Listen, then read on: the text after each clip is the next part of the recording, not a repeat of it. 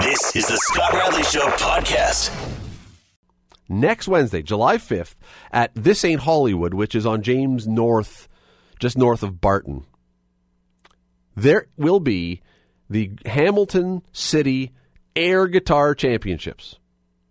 Yes, you heard that right. The Air Guitar Championships. And this is not just a, like a little local thing to do that we're gathering a few people around to have people pretend to play guitar. If you win the Hamilton air guitar competition, you go to the Nationals. I'm serious. You go to the Nationals. And if you win the Nationals, they will fly you and pay all your expenses, I'm told, for you to go to the World Championships in August in Finland.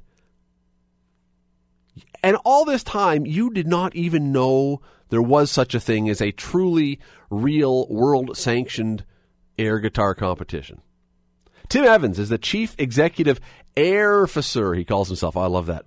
Of Air Guitar Canada. He joins me now. Tim, thanks for doing this tonight. yo, yo, Scott. yeah, there you go. See? this is a real thing. There really is like a real air guitar championship. Uh, yeah, it's real. It's a real thing that does fake stuff. So yeah, it's uh, it's it's it's real. It's it's pretty uh, insane, um, but insane in the good way. Yeah. How many people, when you when when you explain this to people, how many people that you talk to are really surprised or give you the double take when you when they say like this? You're you're telling the truth. This really exists.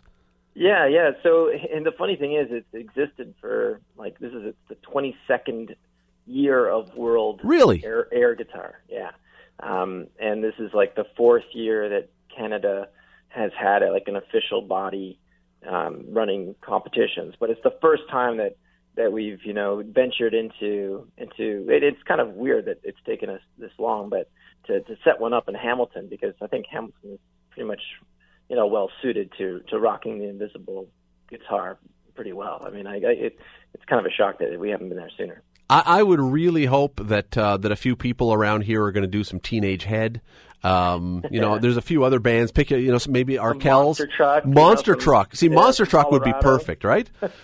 um, this is though. This is one of the great things about this is, and I love about this. This is the great equalizer because you can actually compete in this with zero talent, Yeah. zero skills, no musical ability whatsoever. You just got to get up on stage and kind of lose your mind a little bit.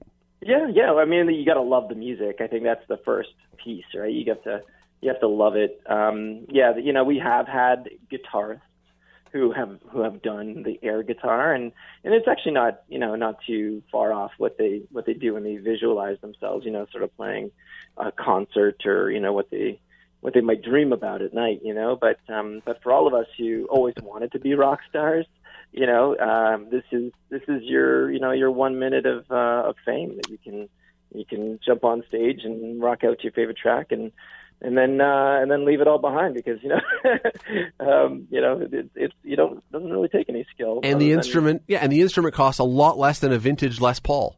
yeah you can't lose it no one can steal it from you you know they won't take it out of your van late at night when you're parked and playing a gig or whatever I've So, actually uh, had that happen, by the way. I um, once upon a time had a bass that was in my guitar in my car, and it was stolen. So you, you touched on a very sore point there. Thanks for that. But um, but I'm sure no, but I'm sure I'm not the only one. You're absolutely right. This is uh, this is a lot safer. We have, I mean, as I said, everyone's done this, right? Everybody has to some degree or another done air guitar. Uh, how, can you do you know the history of how it someone actually came around to the idea that we should have a real sanctioned competition for this? Do you know the background story to it? Yeah, totally. It was it, it basically it started as a bit of a joke in Finland. There was a bunch of university students who Shocker. um yeah, who uh, you know were probably uh drinking too much uh, vodka, but Shocker uh, again. Yeah, but they they basically I, I I you know their their their thought was, you know, what a what a way to have fun but also to maybe deliver a bit of a message. And so the message they they created back in the day, 22 years ago, was that if you're holding an air guitar, you can't be holding a gun. And so they used it as a bit of a soft protest against war and violence and all the bad things in the world, right? So that, you know, nothing could be farther from hurting somebody than by getting up on stage and, you know, rocking out to your favorite tunes. That's, uh, you know that's good, and and I know that this time, at least I don't know if the whole, if all of them, but certainly the one in Hamilton, the proceeds, at least some of them go to Right to Play, which is a great organization. Yeah, so I mean, Canada is one of the few regions in the world that actually uses air guitar as a means for raising money for charity. We we basically um, take all of the money that we make from all of our events, and other than the flight that we, you know, we have to send somebody to Finland, all that other money goes to goes to charity. And so far, after three years, we've been able to generate about ten thousand dollars, which is which is pretty good. You know, that's a lot of that's great. That, Yeah. no, that that's very cool. So what is you you've done this, but you've done it before too, right? You've done you've you've participated.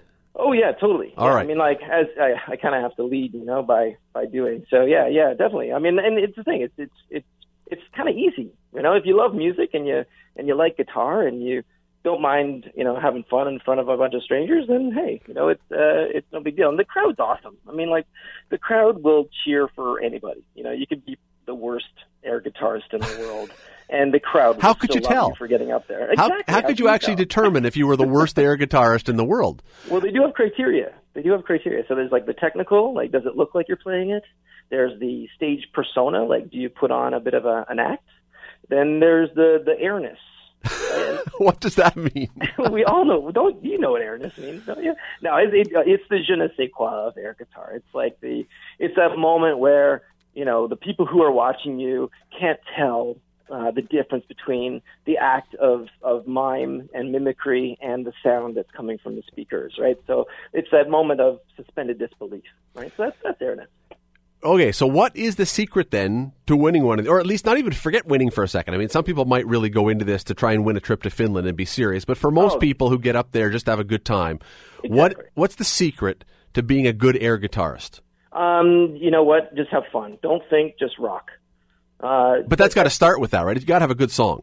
Yeah, you Gotta have the crowd with a great into song. it. Well, the, the nice thing about it is we do actually bring a selection of about 50 tracks that have already been pre-cut to the one minute, Okay. and uh, we even have like costumes that we bring to the event, like in case people want to, you know, put on a mask and be a little bit more anonymous or just need a little extra something. And the other thing too is that Collective Arts is our sponsor, and they make sure that people have some free beer to help out with the That doesn't hurt. well. That doesn't So, hurt. so all these things all together, and the idea that the money goes to charity, is actually a pretty good, you know, argument for getting up there and having a good time. Do you right? need to rehearse? d- d- should you rehearse if you if you want to do well? Yeah, you know, like every so often you want to have a couple of moves in your bag. You know, like you know, where you throw the guitar in the air, you play it with your teeth, or you you know play it behind your head, and and one minute comes and goes really fast. So you kind of have to you know think about, hey, when am I going to do that move? When am I going to do that move? Or how am I going to you know when am I going to do that big jump that I've been planning on doing? You know, so there's a little bit of that. And then other people, they just let the energy take them, right? They they they, they have that song that they love, and then they just they just go. They hit the on button, and then boom, they're exploding out out you know with the music, and and um, you know we've had a lot of people come in last minute, you know, register the night of, and basically walk away with the prize. They go to Toronto. We had one guy do that, and he went all the way to Finland in our first year of doing the competition, and uh, he was amazing. He ended up coming up fifth in the world. He was just a natural. That's not bad. That's okay. Yeah. So so help me work through this then, Tim. Okay, I'm gonna let's say I'm gonna show up and I'm gonna uh, try and put this on. Help grade me. What what are the things? I'm gonna give you a bunch of famous rock moves. you tell me whether this is going to work with air guitar or not work, and sort of how good it would might work with air guitar. Probably the most famous rock and roll move of all time, Chuck Berry's Duck Walk. Do you Yeah, see, do you yeah. see that one showing up occasionally? every so often, but you need you almost need like the right song for it, right? Like almost the songs themselves call for certain moves, right? So like I wouldn't, you know, throw a windmill in the middle of a, like a really intricate solo, you know, for example, right? Because that's going to hurt your technical skill, right? Sure, you threw a windmill in there, that's pretty cool, but you know, it doesn't really jive with the sound that's coming out of the speakers, right? So you gotta you gotta sort of uh, tailor your tailor your moves to the music that's playing. That was going to be the next one. Was Pete Townshend's windmill? But you've already touched on that one. All right, uh, Michael J. Fox from Back to the Future, lying on his back, spinning around while playing the guitar. That's a classic. Yeah, those, those are great. Those are good finishers. You know, like those are great moments at the at the very end when you know you don't have to get up again. Yeah, yeah, that's right. Although it is an air guitar, you could use your hands for that split second, and you know who's going to really notice. oh yeah, yeah, yeah, exactly. Or throw the guitar in the air, get up, and then catch it. You know, yeah, there's lot, there's lots of ways that you can you can uh, you know skin the cat in this one. But uh, yeah, the biggest thing is that you, we just don't want anybody to feel like you know that they shouldn't or they oughtn't. We have a 74 year old who's going to be there in Hamilton. Who's basically driving himself in from Toronto because he loves air guitar so much, and he just wants to, you know, welcome Hamilton to this thing that that that he does. And so he's he's participating. He's going to be there. He's going to show that anybody can air guitar. Um, we've had nuclear physicists, you know, air guitar. We've had, you know, um, six month pregnant women who air guitar, you know, with a giant baby bump and like, you know, rock out on stage. So it really is for anybody. Tell And me, tell me that, tell me that that contestant didn't play to like a virgin. it was shook me all night long. By, Oh, well. by ACDC. That's far more appropriate. Yes, thank you. Uh, it was the conception rather than the delivery. But and honestly, not that not that people are making fun, but have are there occasionally those that get up there and they are they're pleasant to watch because they're so bad?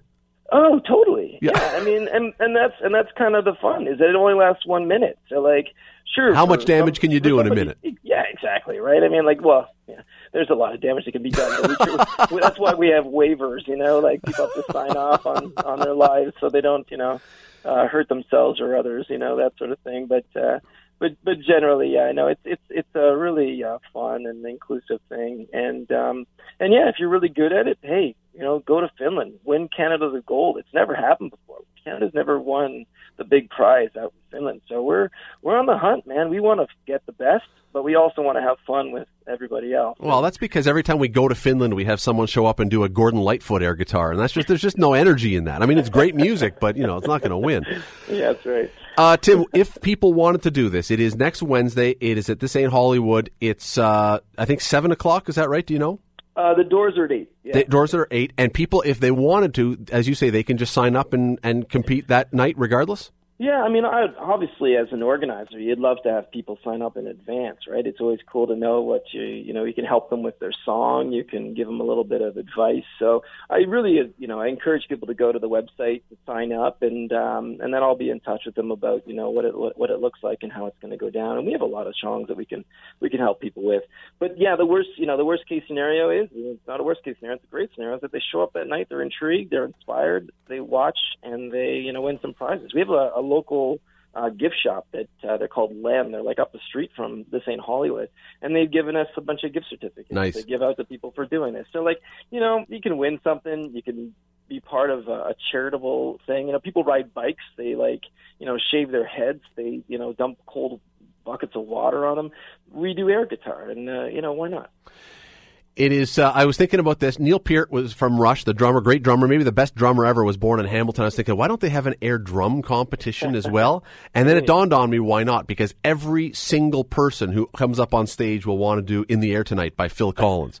And so, where, where's the fun in that? Just do it all together at one, and then. Uh, Tim, listen, uh, appreciate it. Uh, Tim Evans, Chief Executive Air Officer of Air Guitar Canada. What's the website called, by the way, for your It's yeah, it's uh, www.airguitarcanada.org. simple enough? Tim, really appreciate the time. Good luck Wednesday. Thanks, Scott. Hope to see you there. That is, uh, it sounds like it actually sounds like an awful lot of fun. Will you, um, you just pulled this thing up. Let me just open it up here. The top 10 air guitar songs of all time. I have no idea. Okay, so number 10, I asked about the Duck Walk with Johnny B. Goode, or with, uh, with Chuck Berry. Johnny B. Goode is, a, is number 10 on the list. Beastie Boys, Fight for Your Right. The Who, Baba O'Riley. That's a good one. That's a really good one. Aerosmith, Run DMC, Walk This Way. Uh, Obviously, right? Uh, Boston, More Than a Feeling. Love that song. Lynyrd Skynyrd, Free Bird, although that one's like 17 minutes long. The Troggs, Wild Thing. All right. ACDC, You Shook Me All Night Long. And I don't under, I don't believe the rules say you have to be six months pregnant to do that one in the air guitar contest. Jimi Hendrix, Foxy Lady, and Layla, Derek and the Dominos. Hmm. It's a good list. Uh, next Wednesday, July 5th, This Ain't Hollywood, which is on James by just north of Barton, if you are interested. You're listening to The Scott Radley Show, weeknights from 7 to 9 on AM 900 CHML. Now is the time on the show when we are going to blow your mind. We are we are going to make your head just explode right now because we are going to take math. Math. The stuff that apparently here in Hamilton, according to that series in the spec this week, apparently we're really bad at math. We're going to take math and we are going to take English and writing, creative writing, creative thought, and we are going to blend them together.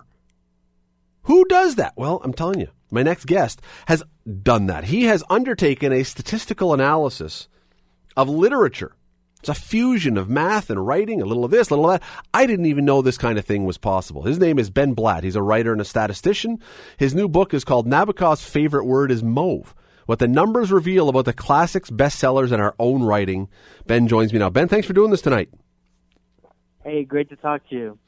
Um, before we get to this book, I do want to say this right off the top because I hadn't even put two and two together, Ben. But last summer, when I was going to be sitting out by the pool, I bought this book on Kobo, and I, it looked good.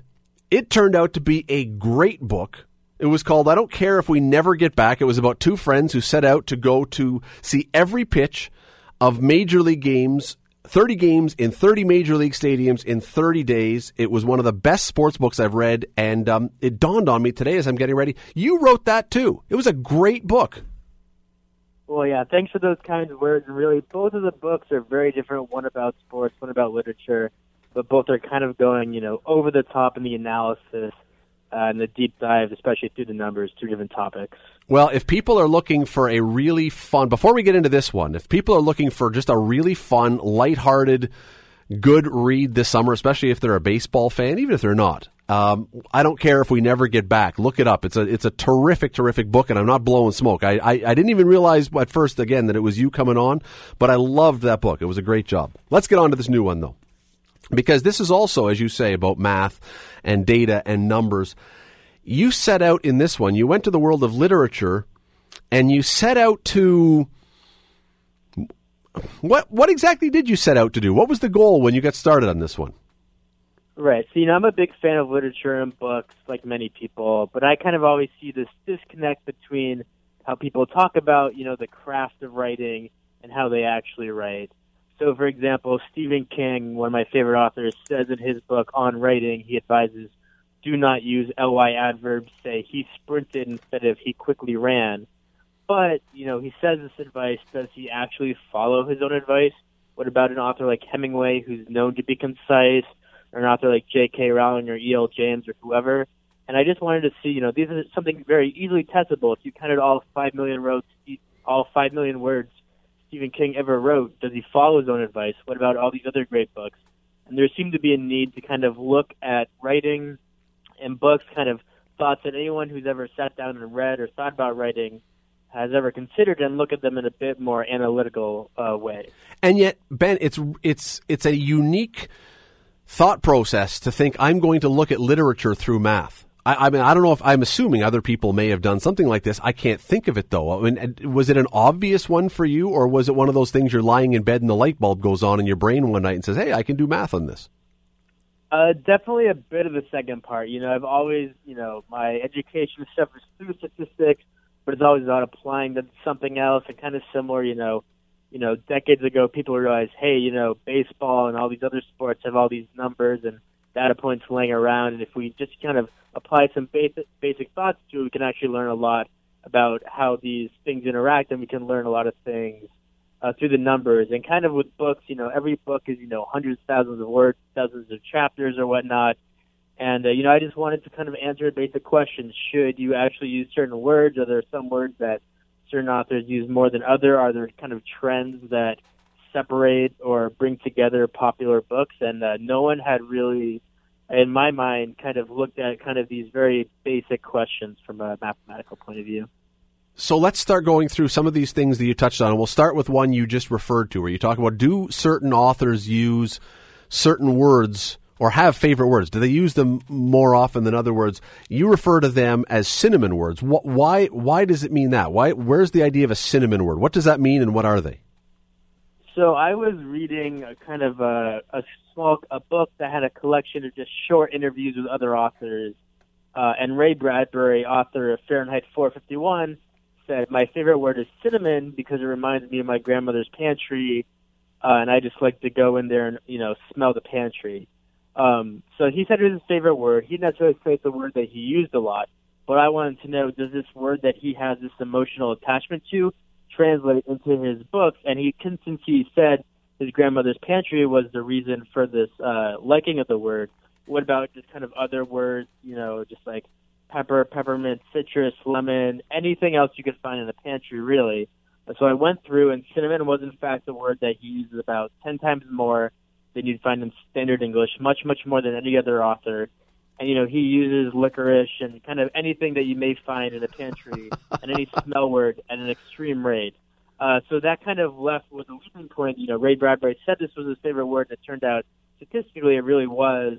Um, what if we just kind of applied the same methodology to all these other authors, looking at words that not necessarily is the word that each author uses the most, because that would be very kind of boring words, but the words that they use most in comparison to kind of standard English. And when I'm thinking of Ray Bradbury, and you may have thought the same thing, not a guy that automatically the word cinnamon you would think is going to show up anywhere in his writing. I mean, what reason would he have for using that word, period? So it's an interesting thing, as you say, there's a, a point of reference in his life, and then you can find it over and over again in his writing. Right, yeah, and you have authors, you know, that cinnamon and all these small words are not plot driven in any way in any of his books. Um, you have an author like Jane Austen and her favorite words, I think, were kind of like civility. I think civility was number one you get an author named John Updike, uh, who's got a bit more rough around the edges, and I won't repeat them on the air, but all his cinnamon words were swear words or curse words. Uh, so kind of just going down the list of these, you know, 100 authors, whether they be Pulitzer Prize winners or New York Times bestsellers, you kind of get a small uh, a small slice of their personality in their writing. Well, here, so you mentioned Jane Austen. Here's the, the three that you had listed of her favorites: civility, fancying, and imprudence, which of course fits in perfectly with Jane Austen. I, I you know, I, I, can't think of any. Th- I mean, I don't know other Jane Austen words, but those fit perfectly with her. But I pulled up a few other names here because I thought these were great, and I don't know if you know these off the top of your head. I have them in front of me, but uh, Ian Fleming, who of course wrote the James Bond's uh, James Bond books lavatory, trouser, and spangled. Why spangled? That I do not know. that could be, uh, you know, it's a bit of a mystery that maybe a James Bond fan would have to answer. um, I did my best to kind of go through and remove any words that was, you know, a simple, uh, sure. you know, explanation between British or American or Canadian or whatnot. Uh, but yeah, there's some words that kind of jump out at you, and then some words were are a bit more puzzling uh, until you dive deep into their specific words. Well, one of the obvious ones I pulled up J.K. Rowling. Uh, now, mm-hmm. I mean, almost everything. Maybe has J.K. Rowling written a lot of other stuff beyond the Harry Potter series?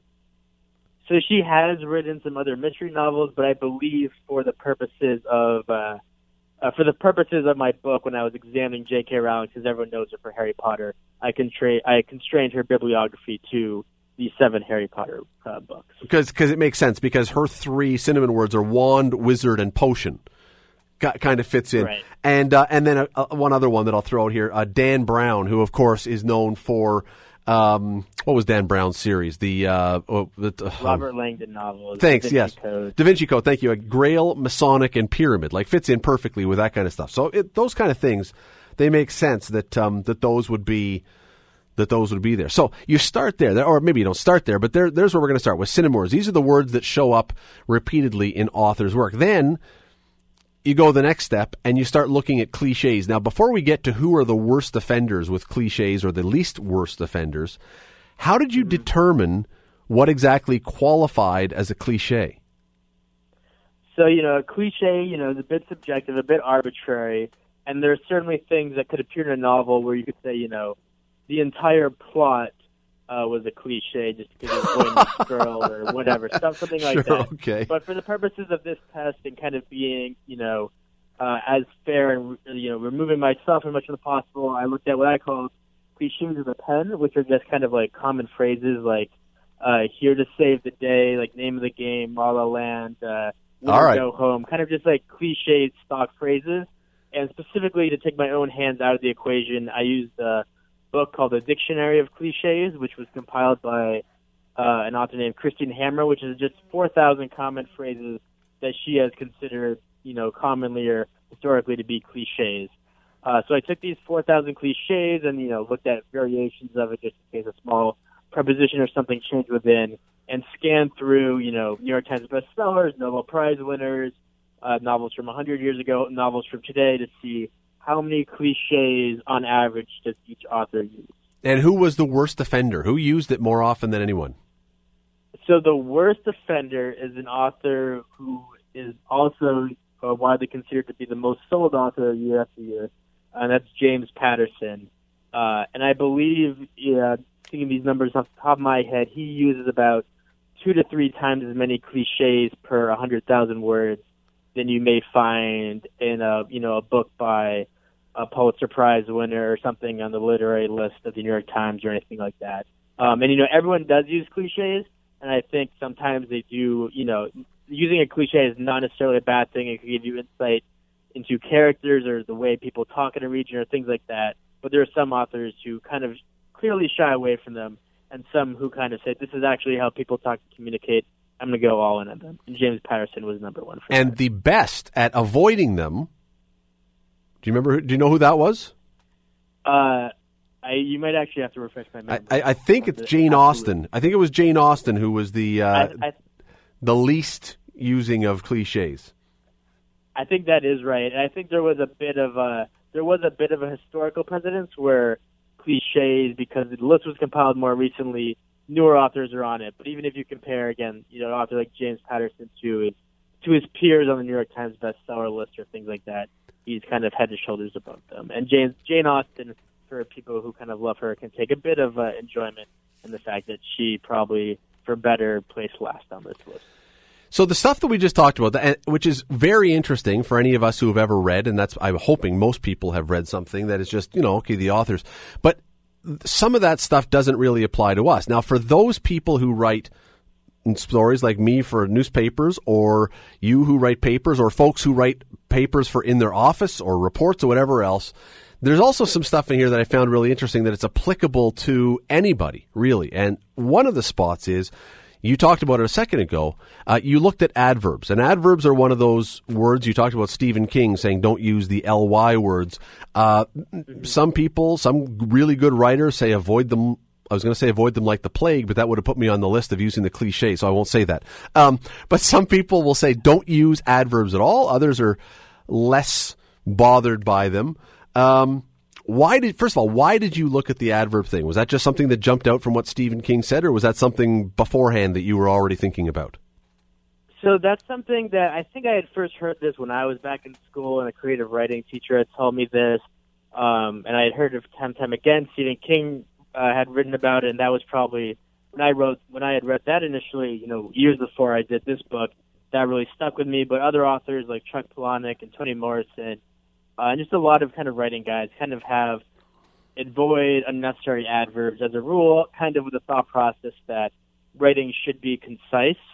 Um, and in most cases, an adverb, specifically an ly adverb, can be removed either altogether or gotten rid of and replaced with a better verb. And you found in this, and I find this fascinating again as a as a point of note to people who write, or if you've got kids who write, or grandchildren who write, or whatever to pass along.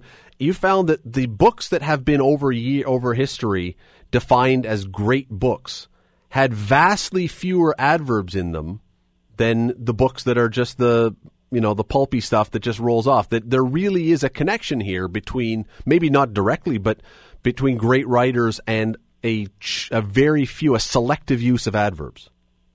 Yeah, you know, I didn't know what I was, going to find when I did this specific experiment, and maybe even deep down, a part of me kind of wanted it to be kind of the opposite because it would have been kind of interesting that this advice that you've heard time and time again is kind of junk.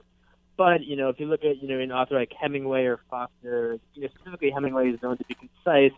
The books that are kind of his most taught and most read over the years are really the most concise ones, and the same goes for Faulkner and Toni Morrison uh, and John Updike and Kurt Vonnegut and all these great authors. And as you said, I don't think you know we'd be kind of kidding ourselves if we said if you just put in a few more uh, ly adverbs into The Great Gatsby, it wouldn't be a great book. we took out ly adverbs out of a you know book that's forgotten, it would become a great book. I think more along the lines of an author when they're being concise, when they're editing their own work, when they have a good editor helping them, and the language is clear and precise, and the story is clear and precise. Those are kind of the books that are durable over time, as opposed to the books that kind of dawdle around, dawdle around and rely on kind of fluffy language. Uh, but yeah, definitely in your own writing, if you're writing a novel or creative fiction, I think both the numbers and traditional creative writing advice say don't use an ly adverb. Um, I had a friend who read this book and told me he stopped using ly adverbs in text messages, just to friends and family, and I told him that was probably a step too far. Uh, but I think it is a general good rule. If you are trying to write concisely. Uh, you know, don't say concisely. Just take out the ly adverbs altogether. We we only have time for one more. There's a lot of great stuff in here, but one more, and this is a this is a bugaboo of mine. I don't know about you. I don't know if this is something that drives you nuts or not. Exclamation points, because usually when they're used, they are misused wildly. I think, and I hate exclamation points. Nonetheless, I was shocked when I saw your list of the top five authors who use exclamation points. J.R.R. Tolkien, E.B. White from Charlotte's Web and others, Sinclair Lewis, Tom Wolfe, and James Joyce. These aren't hacks. And these are guys who are using exclamation marks when everyone is saying, yeah, you shouldn't be doing that. No, you know, it is interesting, especially a few authors like James Joyce. You kind of picture his kind of experimental language. It would kind of make sense in some ways that he is using so many of these exclamation points. Um, but then there's authors on the other side, again, like Hemingway, who talks about how concise and simple his language is. I think he's really towards the bottom of this. And the disparity is huge when an author like Hemingway is using, I believe, around like uh, like one fiftieth the amount of an author like Tom Wolfe or James Joyce. Um, but it is very interesting. This the specific reason I looked at that example was an author named Elmore Leonard who wrote the basis for 310 to Yuma, and Jackie Brown had said, "Do not use exclamation points," and he wrote that in 2000 in a New York Times article. Um, but before he had said that, he was actually using exclamation points at a pretty reliable rate. And then after he gave the advice, he stopped using them more or less altogether. Uh, so I think once again, uh, I would definitely err on the side of if you if the exclamation point is not absolutely needed, take it out. But for those who kind of have the rule that you can never use them, uh, you know, actually look at their writing and see, you know, is the author trying to emulate actually using this advice or not? The um the books are called the two books that you've got out there right now. This one is Nabokov's favorite word is mauve. It's a great book. If you've been hearing us talk about it, if you want to find that, if you need something to read this long holiday weekend, or uh, if you're a sports fan, if you're a baseball fan, I don't care if we never get back. Either one is well worth a read. Uh, ben, and I'm assuming both of them are available at bookstores everywhere and at Kobo and all those other places. You can get them anywhere. Any bookstore on Amazon, uh, any any major bookstore. Ben Blatt, really appreciate the time today. Thanks again. Really, uh, really excellent stuff. It's a great chat. Thanks, Ben. Um, I, I, really would encourage you again to go get. I don't. I don't recommend a lot of books. This is not Oprah's book club. I don't have Scott's book club here on the show. Uh, we read. We talk about books, but not every. I'm telling you, if you need something light and f- not fluffy, it's not fluffy, but it's easy reading and it's really enjoyable. I don't care if we never get back, especially if you've ever thought of doing something as nutty as hitting every major league ballpark in the span of 30 days and not missing a pitch in any one of the games that you're going to. Think about that for a second. It's not just about how you get to into the stadium, how much baseball you're watching, how much junk food you're eating, how much driving you're doing. Think of the trying to figure out how to get from park to park in time. It's, it's anyway, it's a great book. You're listening to The Scott Radley Show, weeknights from 7 to 9 on AM 900 CHML. Let me bring in our good friend Bubba O'Neil from CHCH this evening. Sir, how are you tonight? Uh, you know, not bad, my friend. A busy sports day, actually. It is. Well, just before we get on to the world of sports, during the uh, news break, I was on Facebook and this meme popped up, and I've got to test you on this because this is the kind of important thing that really we need to know before we can get on with the business of the day. Your stripper name, Bubba O'Neil, is the color of your underwear and the last thing you ate. What is Bubba's stripper name? Mine is Gray Ice Cream Bar. Hold on, let me check here. uh, see, that would be Gray Apple. I don't think anyone's paying to see us strip. I'll tell you that much. Not with those names. Lord no. and the names are just the beginning of our problems. Uh, speaking of problems, there's my segue. Speaking of problems, the Hamilton Ticats played the Argos last fri- uh, Friday, last Sunday night, pardon me, Sunday night at um, BMO Field. 13,583 announced attendance. I think that was probably generous. And there were four or 5,000, probably at least, who were Ticat fans who came down the highway. So maybe you're talking about 8,000, 9,000 if you're being really kind, Argo fans out of a city of how many million for opening night against your arch rivals? I that, that I can't think of a worst case scenario, honestly, for the Canadian Football League in a year when there's so many things that they should be celebrating. You got Saskatchewan opening a new stadium this weekend, a lot of good things. Toronto is this lingering cloud hanging over the league. You know, I'll be honest with you. At 30 minutes before kickoff, I sat in the media booth and I was going to do it, and then I wasn't going to do it, and I'm going to go. I'm going to do it.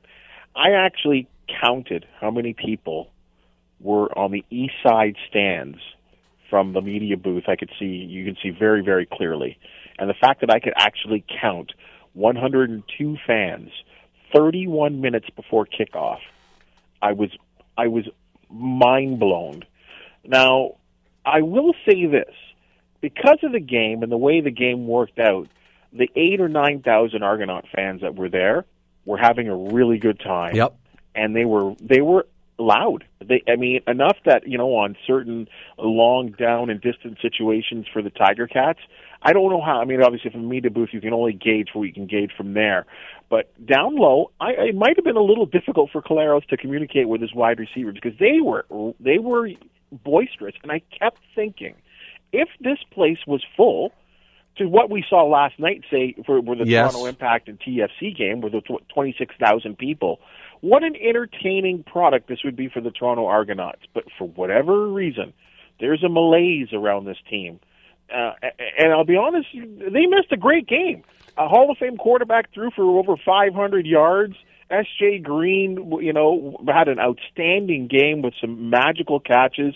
And the new era, at least in terms of the head coach and general manager, got off to a very good start. So perhaps maybe if they continue to win, people will come. Yeah, but uh, okay, and, and and I hope you're right. I hope that optimism is well placed. But here's the problem: if you take away the four or five thousand Ticat fans who are there, and you don't have the rival there, and you don't have opening night when there should have been. I mean, opening night is always supposed to be the night when you get the most number of people, and now it's less than a week later, and it's the Canada Day long weekend, which may or may not be an advantage. It may be a disadvantage. I can't even fathom, Bubba, what the crowd could, and I use the word crowd in quotes, could look like this Friday night. Well, I mean, and you're right about that. I mean, there were times last year, Scott. I mean, the games I was there, people that I talked to, that there was well under ten thousand people, under ten thousand people at that facility last year. Let me tell you I- this. Let me I tell you this. again. There was a bad team last year. Yes. So again, hopefully, maybe wins and losses dictate. Well, let me tell you this because before I came into the studio today, I went on Ticketmaster. And at first, I was asking for two tickets. I'm not actually going. I can't go on Friday, but I was checking it out. So I went on for two tickets. I could have today, a day and a half before the, well, two days almost before kickoff, I could have bought a pair on either side of the bleachers at the 55 yard line. One side was row three, one was the front row. That's two days before kickoff on a Friday night. Now, I said, okay, that's bad. But now I'm going to really test it. So I set the thing to get the maximum number of tickets in a row that I could possibly get. And they allow you to buy up to 19 on Ticketmaster. I asked for 19 tickets, best available. I could have bought 19 in a row at this on the se- in the second row at midfield for Friday's game. Oh, I, there's th- and there's little evidence that I can see that this is about to turn. And this is the problem: is okay, Bubba. I, I, I'll I'll take your optimism. And I'll say, with Ricky Ray, with Marc Trestman, with Jim Popp, with all these guys, S.J. Green building this team, that in time this thing can get turned around. How long? When does this happen? Because uh, if you're starting with a base of six or seven or ten thousand, man, that's a long way to go. You're not starting from we need to fill five thousand more seats to sell it out. You're you've got a long way to go. you know, and what surprises me too is that I, there was such I maybe an opportunity to form momentum, and I, and I, and I, I'm sad to hear what you just said there about you know being able to to, to look at Ticketmaster and basically sit wherever you want. Um, I mean, you and I listen to a lot of sports radio, um, a lot of read a lot, and coming off the momentum of such a great performance in front of your home fans, I other than TSN um, promoting their own product, as, as in like the games of the week and you know an Argonaut game on Friday and blah blah blah. I haven't heard an Argonaut advertisement or seen anything in the paper. In any of the papers that I've seen, I can't recall if I've seen can't any of the. Toronto I papers. I haven't heard anything on the radio, and the only thing I have seen is you know TSN telling you to watch a game on television for their own product. So I, I don't know if there's a deficit there in terms of funds to be able to advertise, but I, if there was ever five dollars, you if you had five dollars in your bank account, it, it, this was the week to spend it. Coming after you know a, a, a wonderful performance, surprising maybe to some, uh, on the way they played on Sunday. And that worries me, Scott. Well, this is- this is this they, they there's an opportunity at a very good team there, and uh, you're right. Everywhere else, I mean, Saskatchewan, new stadium, optimism in in Winnipeg. BC had a nice crowd for their game. Edmonton always does well. The Stampeders have a team that you know are arguably maybe the best going into the season. They they have no issues putting in thirty five thousand at at an aging McMahon Stadium and and even our Ticats here. I mean, who you know, if you listen to, if you read everything the team says, uh, they, they, they I don't know how many consecutive sellouts it's been, but the place is packed. There's a huge hole here in Toronto, and it and you're right. I'm going to say five million people to draw from. At least. At least, and with this game, with this last game, and I want to move on, but it, with this last game, it wasn't just five million because you had all of Hamilton too that was potentially coming down to watch the Ticats if you were willing to make the drive. So, the CFL, or at least CFL people, have long said we need to have a Toronto team. Do you still believe that, or do you believe that this league, if this if this team basically just wallows around in in irrelevance? Can this league continue to carry? Can this league continue to do well if Toronto is not a CFL hub? I feel like they need. I, I'm I'm maybe I'm old school. Maybe I'm in a trap here, but I, I feel like for it to be legitimate, for people in this side of the country where we live to take it seriously, and I'll include the Ticats in that too. Uh, there should there needs to be a Toronto franchise, So how? and, and and it needs to work. I, I don't know. I, again, I'd be working for the CFL. Here's here's here's something. Here's something that we're, that, that that dazzles me. Why isn't Pinball Clemens involved in in in the CFL? they do have an opening for a commissioner. Well, why isn't he the the commissioner? Well, my okay, my first argument to that would be I believe at least uh, you know you would expect the commissioner has to have business acumen. He's got to be a businessman, but he also has to be the face of the league. Now, I don't know if Pinball Clemens has the kind of business savvy that you would require, but man, oh man, there is nobody that you would want to be the face of the league more. Maybe it's time for the league to look at splitting up this job and having a you know someone who is just looking after the business in the back room, and him just out there shaking hands and being the official commissioner. But I agree with you. You know, I think you know as it stands right now, and what it seems to me, and I know pinball has a foundation that's been extremely successful. Uh, maybe there's a better background, business background than we than we seem to believe. could be, could be. Uh, uh, and, and on top of that, too, you're, you're totally correct on the face of the league. And, you know, I'm hearing some rumblings that maybe uh, Scott Mitchell might be in line for the job. I could be incorrect with that, but that's just something I've been hearing. And there's been some, some other names that I've been hearing that, you know, to me don't, I don't know, they don't, they're, they're not sexy names, if you want to say. Uh, and I don't know if that's what the CFL and the Board of Governors are looking for.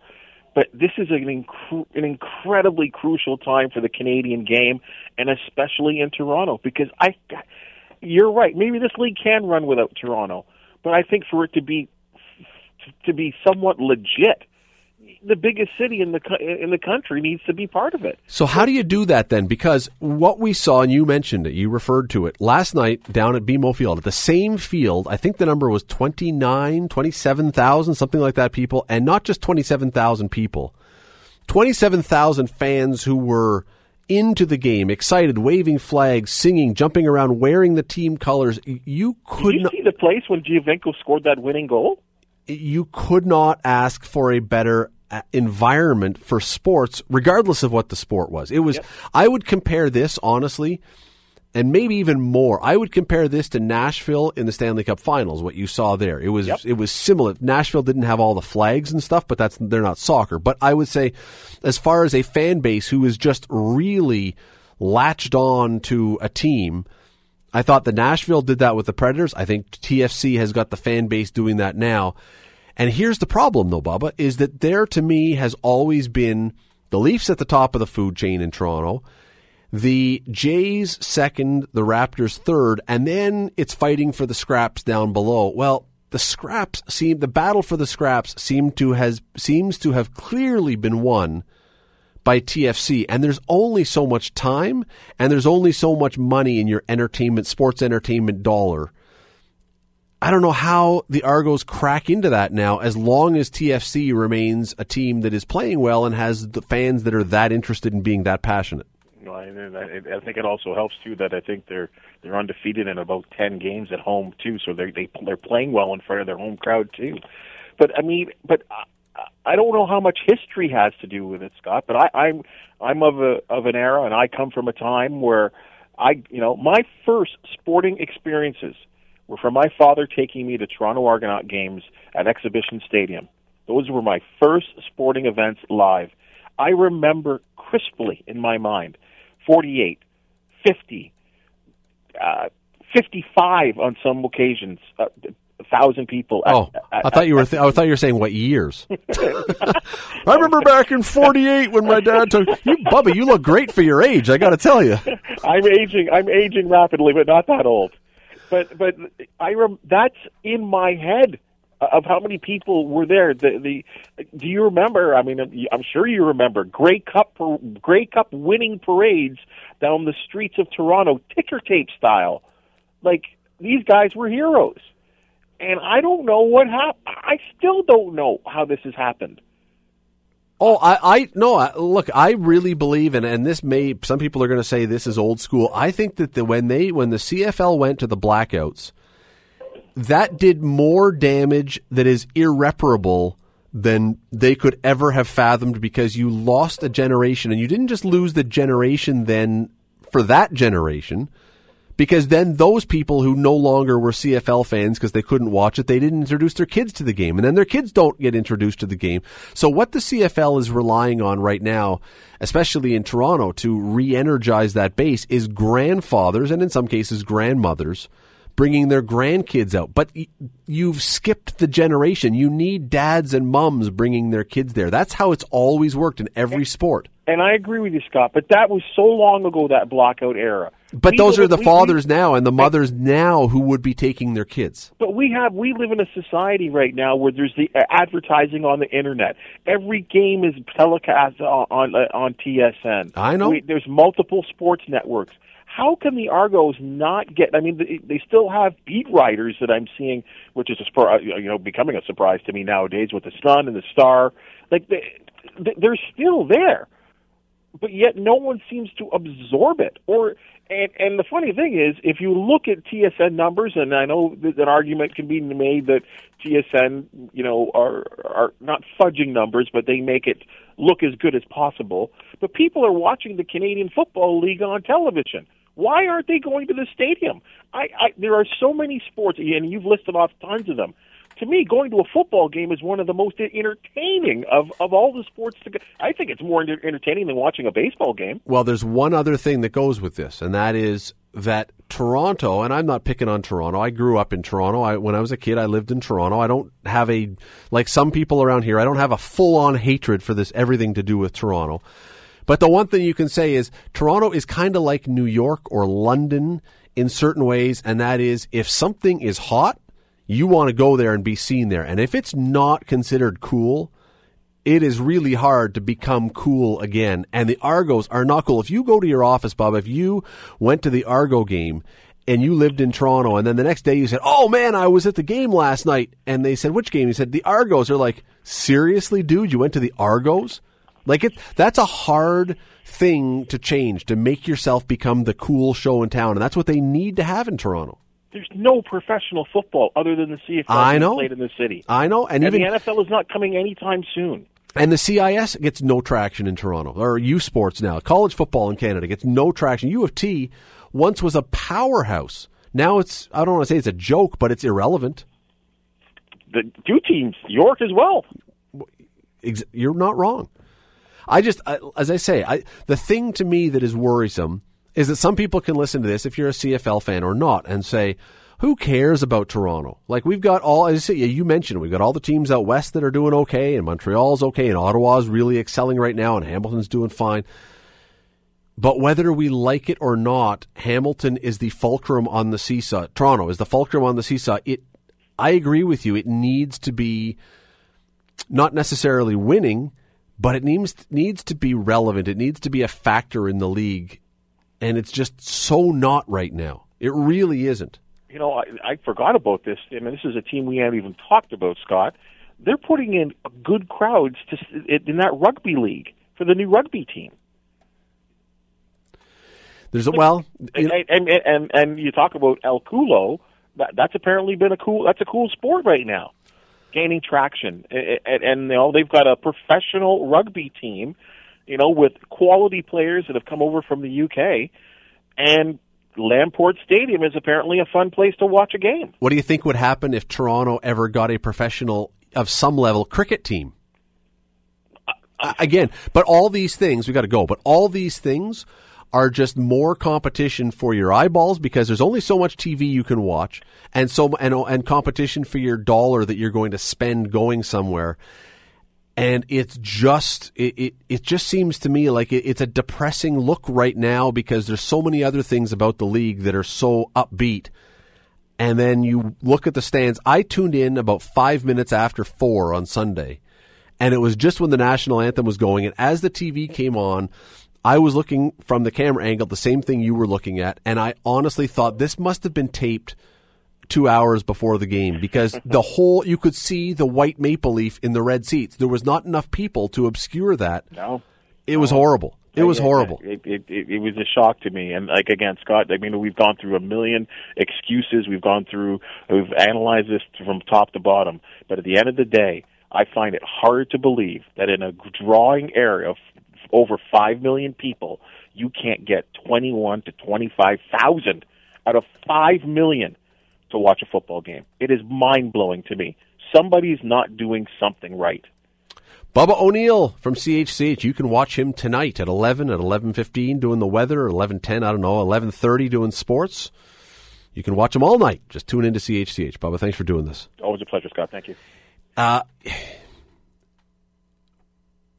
what do you think the over-under is on the Argo game this Friday night with BC? I'm not saying what will they be announcing, and there's no way to find out. But would if they were under ten thousand, would it shock anybody? Hope not. I mean, I really hope not. But it wouldn't shock me, which is bad. I mean, it's it, you can hate Toronto all you want. That is bad. If you believe that the that Canada is better for having its own professional football league, and many people do. That it's part of our culture, it's part of who we are. It's it's a good thing to have. If you believe that, it is bad if Toronto can't draw more than ten or twelve or fifteen thousand people for a football game. That's that's pretty rough. You're listening to The Scott Radley Show, weeknights from 7 to 9 on AM 900 CHML. Canada. We got Canada's 150th birthday coming up this weekend. Canada Day, of course, is Saturday. And while we are divided, while we're separated by a border, which really is nothing, it's just an imaginary line, there are great differences once you cross that border. Before we get to them, though, here's what has always struck me about that border. You can be in Canada, driving towards the States. You're in Canada, in Canada, in Canada, in Canada. Everything's the same. You cross that border, and suddenly everyone is talking Buffaloese. It's like you hit the line, and suddenly they talk Buffalo, and I can't do a good Buffalo accent. North Tonawanda.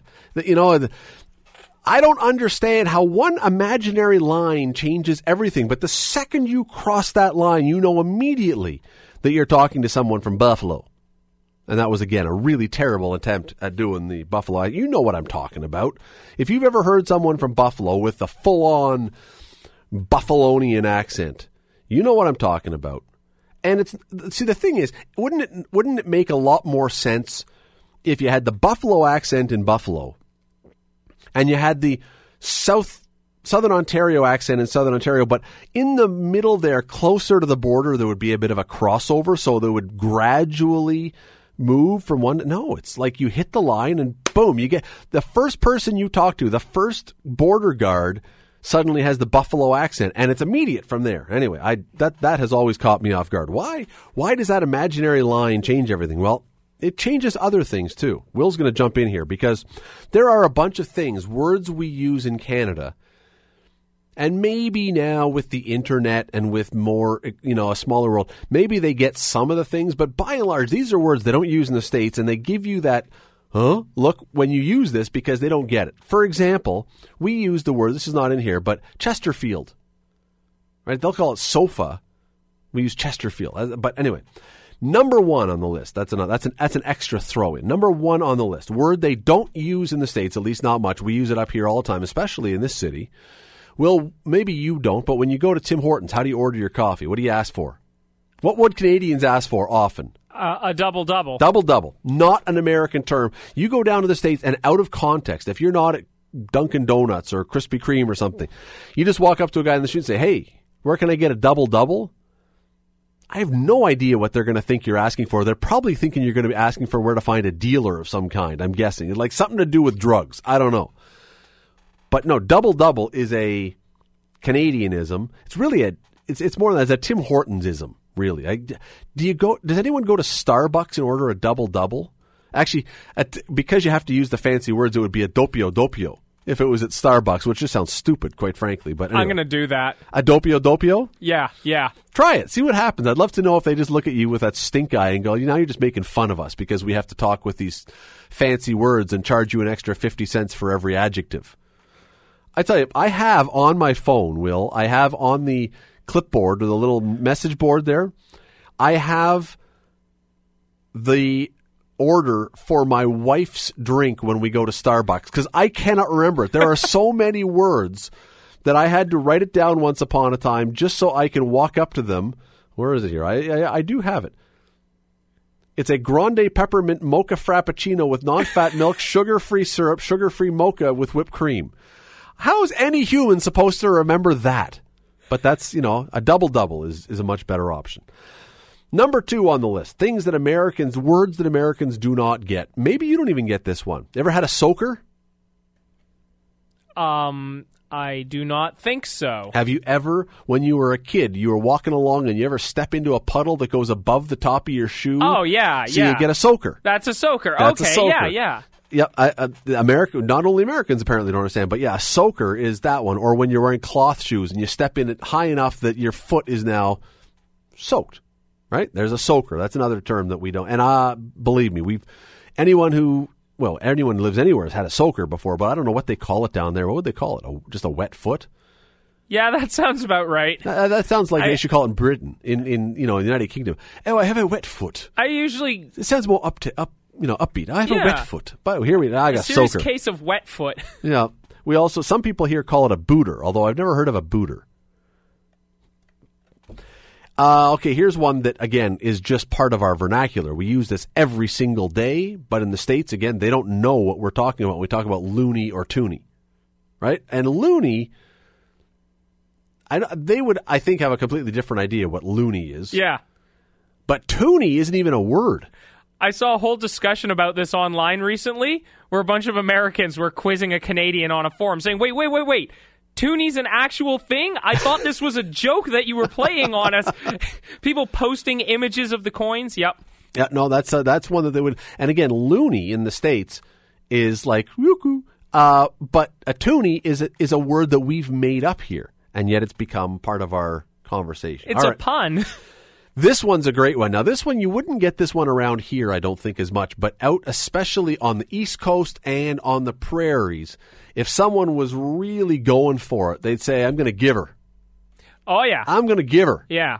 Uh, if you ever watched uh, Letterkenny, Yep. you will be familiar with giver. Yep. And I, yeah, we have that around here, just less prevalent. Now, see, down in the states, they have stolen from um, they've stolen from the old Rocky movie. They go for it, go for it. They just go for it. Uh, or what's the uh, what's the word that um, who's that comedian? The Larry the Cable Guy with the Get Her Done? Get her done. That's see there. The get her done is the same as giver.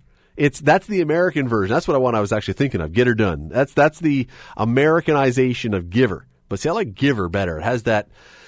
Although I really, it has that Canadian sound. Although I really believe that you should either have to be wearing a lumberjack jacket or a jean jacket to be able to say giver. If you're not wearing one of those, there should be some kind of fine for not fulfilling your mandated Canadianness. You got to be wearing the Canadian tuxedo. I don't know if the Canadian tuxedo comes up a little later in this. You know what a Canadian tuxedo is? Oh yeah, What's a Canadian tuxedo? that's the the full denim going all out. You're really giving her there. Yeah, yeah, that's exactly right. You're giving her in the fashion department if you've got the Canadian tuxedo going.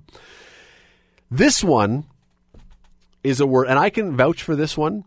This is a word that causes massive confusion for Americans because if you talk about this particular word with an American and with many Canadians, you have a very specific image in mind of what you're talking about. So when you have a different, and this is a clothing item, but when you have a different clothing item for the same thing, boy, it gets thrown off.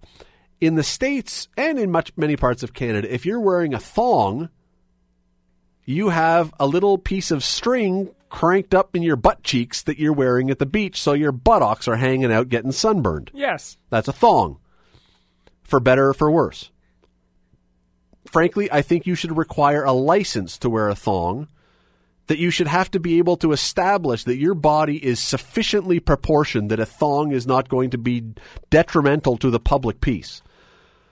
There are too many people wearing thongs who really should never be allowed to wear a thong. I'm just saying, and I, just in case anyone's thinking I'm being judgmental, put me right at the top of the list of people who should not be wearing a thong. All right, like there are, there are very few people on planet Earth that should be toying with the idea of slipping into one of those.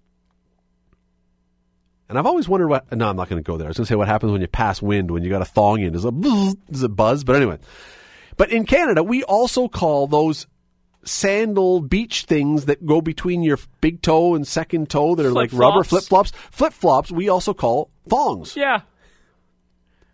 You imagine going down to the States and saying, uh, Do you have any thongs?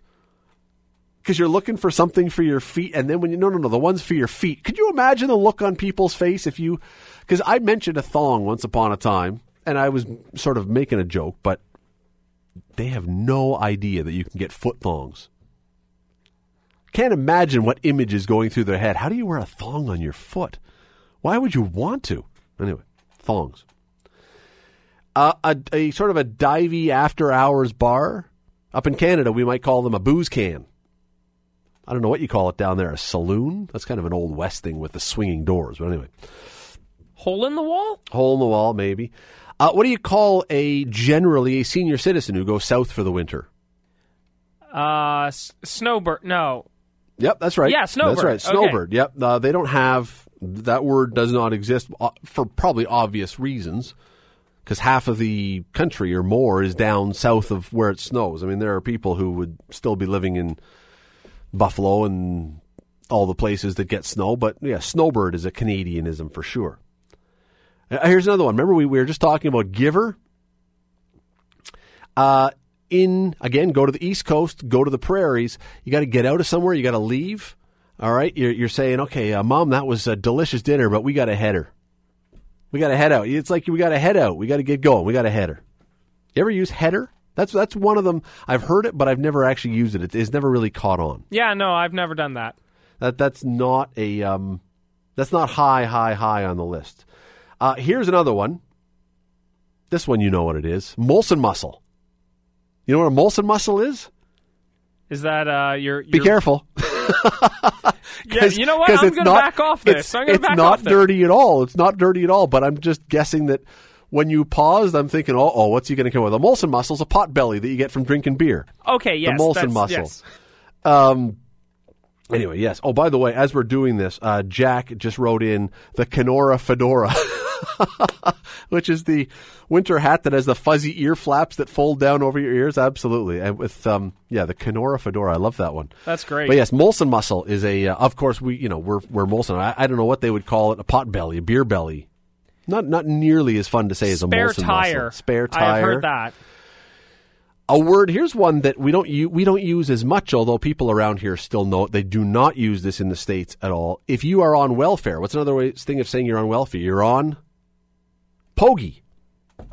Pogie is not an American word, and I, as I say, we don't use it as much now. But once upon a time, pogie was a was a very common phrase for someone who was on welfare. Uh, Deke I think Americans are starting to use deke because hockey is becoming more commonplace. Uh, here's a good one.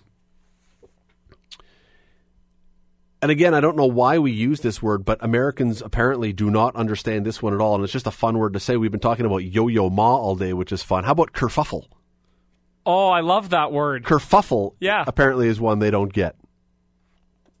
Which everyone knows what a kerfuffle is. I think everyone's used the word kerfuffle. If you haven't used the word kerfuffle, there's your homework assignment. Before the end of Canada Day weekend, drop kerfuffle into a sentence. Kerfuffle might be my cinnamon word. That could, you know. And if you really want to have fun, say kerfuffle fast about eight times in a row until it makes no sense to you whatsoever. Kerfuffle, kerfuffle, kerfuffle, kerfuffle. You do it about eight times, and now it just is like a sound. It doesn't even mean anything You sound- anymore. you sound like a moped.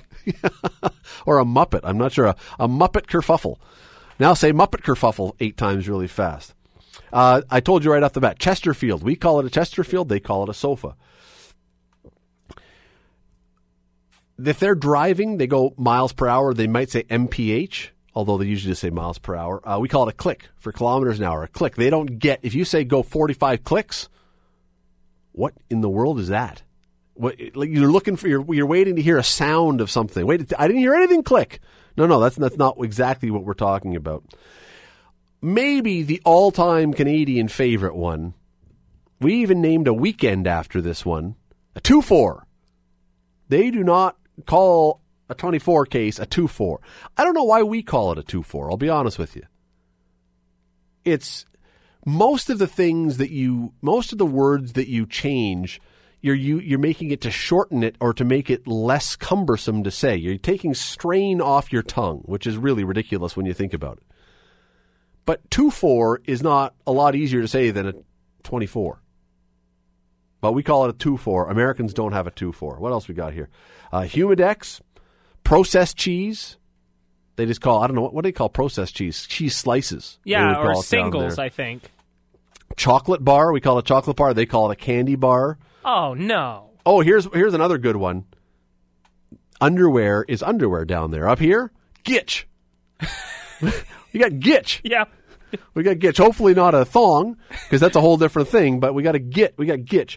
Uh, what do you call a small little, usually often a metal thing that you slide into your coat pocket that's got booze in it? A flask. Flask or a Mickey? We Yeah. call- we- they call it a flask. We call it a Mickey. Okay, yeah, yeah. Uh, I got one. You got okay. Go ahead. You got a Mickey or you got a word? Uh, both. No, uh, If you got a Mickey in there uh, washroom versus Washroom. bathroom or restroom, or restroom. Restroom. I, I have I have had um had to do some fast explaining in the states a couple times. yeah, washroom. It, again, that's a weird one too.